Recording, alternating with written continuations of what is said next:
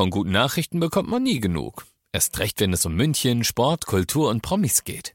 Lesen Sie selbst gute Nachrichten. Heute in der Abendzeitung und auf abendzeitung.de. Abendzeitung. Die ist gut.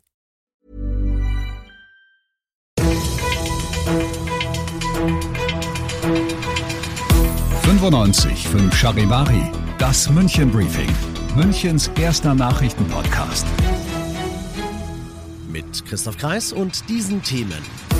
Das 49-Euro-Ticket in und um München wackelt und Ende der Schonfrist für München, die letzte Generation, plant weitere Aktionen.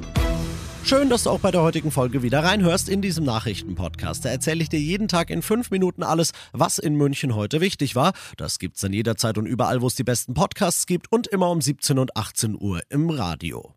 Der Münchner Verkehrsverbund, der MVV, sagt heute, wir finden die Idee grundsätzlich gut, aber wir werden es nur dann machen, wenn Bund und Länder noch mehr Kohle dafür hergeben.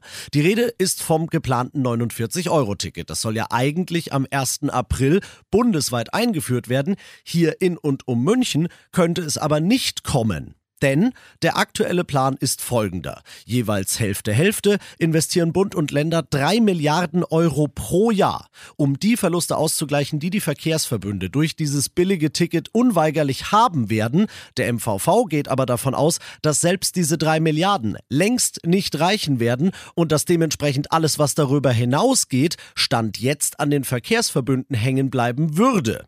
Der MVV fordert deshalb von Bund und Ländern, dass sie das Scheckbuch nochmal zücken drücken und garantieren, dass sie sämtliche Verluste übernehmen, denn sonst wird das 49-Euro-Ticket hier in München nicht eingeführt. Begründung, die Verluste, die eben nicht Bund und Länder übernehmen, die kann sich der MVV nicht leisten, ohne sein Angebot zu kürzen und darunter würden ja letztlich wir, die Fahrgäste, leiden.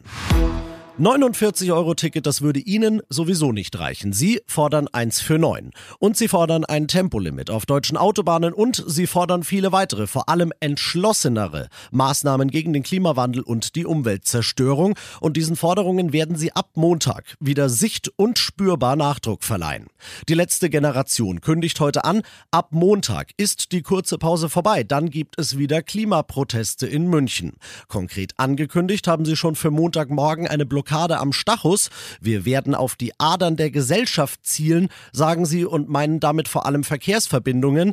Auf ihrer heute in München zu Ende gegangenen Herbstkonferenz mit ihren Länderkollegen spricht sich Bundesinnenministerin Faeser heute für eine einheitliche Linie in Sachen Präventivgewahrsam zur Verhinderung solcher Aktionen aus. Nächste Woche will sie dazu Pläne vorlegen. Ein Münchner Mitglied der Klimaaktivistengruppe sagt allerdings heute schon bei der Ankündigung, wir werden uns im Zweifelsfall selbst von Gefängnisstrafen nicht davon abhalten walten lassen, für eine gute Zukunft zu demonstrieren. Du bist mittendrin im München Briefing und nach den ersten München Themen schauen wir, was war das wichtigste Thema in Deutschland und der Welt heute. Viel zu lang, vernachlässigt, aber jetzt soll alles besser werden. Der Bundestag hat heute ein neues Gesetz zur Pflege in Krankenhäusern beschlossen. Die Kernpunkte sind Mehr Personal auf den Stationen und mehr Kohle, vor allem für die Kinderkliniken, Charivari-Reporter Simon Walter. Von einer Revolution bei der Versorgung spricht Gesundheitsminister Lauterbach. Auf den Stationen soll genau geguckt werden, wo Pflegekräfte fehlen, dann sollen neue eingestellt werden. Außerdem sollen Patienten bei einigen Behandlungen nicht mehr über Nacht im Krankenhaus bleiben müssen. Auch das soll die Pflegekräfte entlasten. Darüber hinaus bekommen die Kinderkliniken in den nächsten beiden Jahren jeweils 300 Millionen Euro zusätzlich. Nächste Woche schon will Lauterbach weitere Pläne für die Krankenhäuser vorstellen. Und das noch zum Schluss. Ein lang, nämlich schon seit den 80er Jahren geplantes Projekt, das vor allem den Grünen im Münchner Stadtrat am Herzen liegt, soll jetzt endlich vorangetrieben werden. Was viele gar nicht wissen, mitten durch die Münchner Innenstadt. Grob zwischen dem Sendlinger Tor und dem Stachus fließt ein wunderschöner Bach. Es sieht ihn nur keiner, weil er bislang unterirdisch verläuft. Jetzt will ihn die Rathauskoalition freilegen und den Bachverlauf danach eventuell auch noch mit einer verkehrsberuhigten Zone und einem Park Garnieren. Die Anwohner werden jetzt noch befragt und zur Beteiligung aufgerufen. Und wenn das, so die Schätzung der Grünen im Stadtrat, nächstes Jahr abgeschlossen sein wird, dann könnte ab 2024 losgelegt werden und dann könnte schon bald eine neue Wasserader parallel zur Sonnenstraße plätschern. Ich bin Christoph Kreis, macht dir ein wunderschönes Wochenende.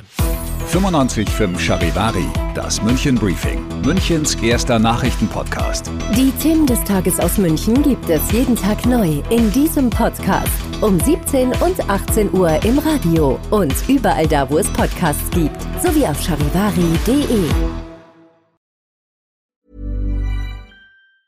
Planning for your next trip? Elevate your travel style with Quince. Quince has all the jet setting essentials you'll want for your next getaway, like European linen premium luggage options, buttery soft Italian leather bags, and so much more. And is all priced at 50 to 80% less than similar brands. Plus, Quince only works with factories that use safe and ethical manufacturing practices.